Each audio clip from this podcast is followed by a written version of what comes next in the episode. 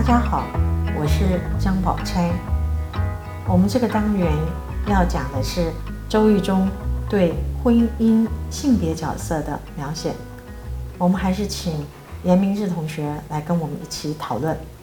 老师好，你好。老师好，大家好。在讲完周易男女欢爱几首不同的情歌以后，那我们这一节要谈周易中对性别角色的描写。古人对于男婚女嫁是有一些看法的啊，譬如说，啊，什么样的年龄娶什么样的妻子，什么样的妻子应该嫁什么样年龄的丈夫。我们可以谈一下大过卦，麻烦你念一下。好，大过，动劳，利有攸往，亨。初六。借用白毛无咎。九二，枯阳生啼。老夫得其女妻，无不利。那这边象曰：老夫女妻，过以相与也。九三，动劳凶。九四，动容吉，有他令。九五，枯阳生华，老妇得士夫。无咎无欲，象曰：枯阳生华，何可久也？老妇侍夫，亦可愁也。上六，过射灭顶，凶无咎。大过卦是周易第二十八卦，不过看爻辞和象的解释，好像有一些出入。是的，他们确实如你所说，有一些出入。巽下对上，巽为木，对为泽。最下位、最上位是阴爻，中间是四个阳爻。按照阴阳变位相交的原则，初六之阴当配九四之阳。但因为初六之阴乃柔之初，为少女，过于柔弱，被九二之老夫占据了，所以爻辞说：干枯的杨树。萌生了新芽，老年男子娶到了年轻的妻子，无所不利。但上传指出，老丈夫、少妻子这样的相配是有过错的。上六之阴本当配九三之阳，但上位之阴乃是以柔居柔为柔之极，是老妇之相也。不下从九三之老男，却引诱了九五居中正位的士夫，所以爻辞说：干枯的杨树开出新花。老年妇女嫁给还没有结过婚的男子，没有择旧的话，也没有称誉的。可是象传还说，干枯的杨树开出新花，这种现象怎么可能长久呢？老年妇女。嫁给还没有结过婚的男子，也可以是一件鄙陋的事情啊！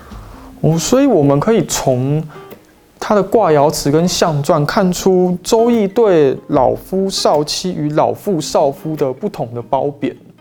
没错的。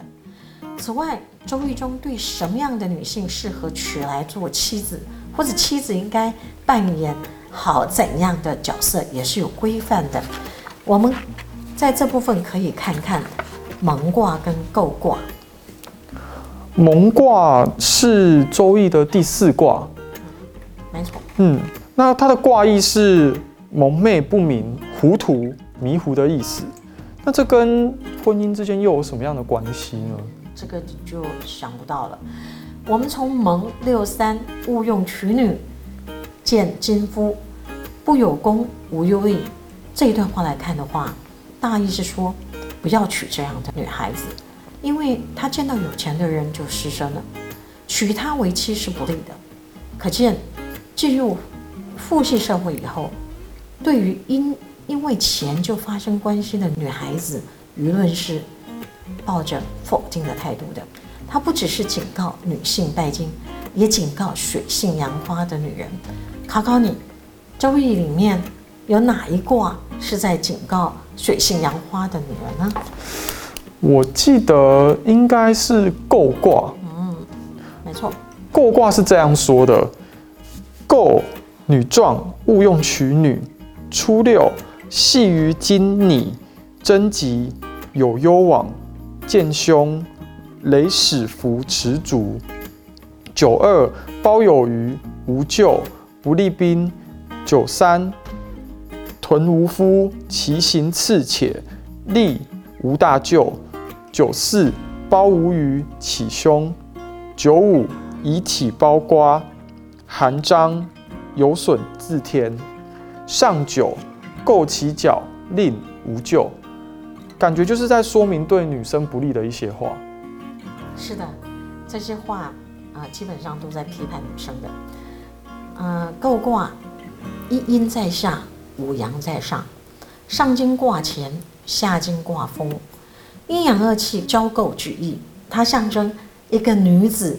与五个男子相交，《周易集解》引郑玄的话说：“一阴成五阳，一女当五男，苟相遇耳，非礼之政，故谓之构。女壮如是，壮健以盈，故不可取。妇人以完冕为其德也。”那么初六，他讲的是雷始伏之处。之语，意思是说母猪在猪圈里躁动不安。那么这里比喻女性躁动不安的淫荡的行为。所以《周易》作者说：“女壮，勿用娶女。”《周易》呃，基本上对于欲望比较强、身体比较好，然后呃交往男子比较多，啊，那甚至呃发生。呃，比较呃多的呃性行为的呃是抱着非常呃否定的态度的。嗯，那我们曾经讨论过《周易》中属于婚姻的一些议题，我们也通过《周易》卦爻辞对于婚姻生活的描述评价啊，去体会西周人他们怎么样把婚姻视为人伦之事。他不管女方或者男方，都把婚嫁当作是最重要的大事。那么在择偶的时候，他们注重阴阳和谐，哈，夫妻年龄都不要差太大，啊，注重对另外一半品格与作风的考察。在婚礼的仪式上面，西周时期的婚礼风俗是非常丰富的、多彩多姿的，他们已经形成了固定的。模式，那么这个对后来的中国的婚嫁礼仪与文化产生了非常深远的影响啊！这些影响甚至到今天都还存在着啊！在你未来啊啊要进入啊婚姻的这样的一个啊新的阶段的时候，搞不好还会有更多的啊感受。哦，这样我了解了。好的。啊，OK，那如果没有别的问题，那我们就在这里啊结束这个单元。